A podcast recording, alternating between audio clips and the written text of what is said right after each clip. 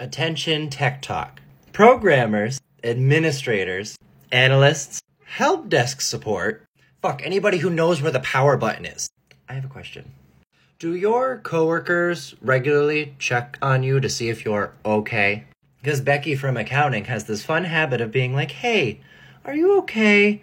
Are you sure you're feeling well? You look like you're having a rough day.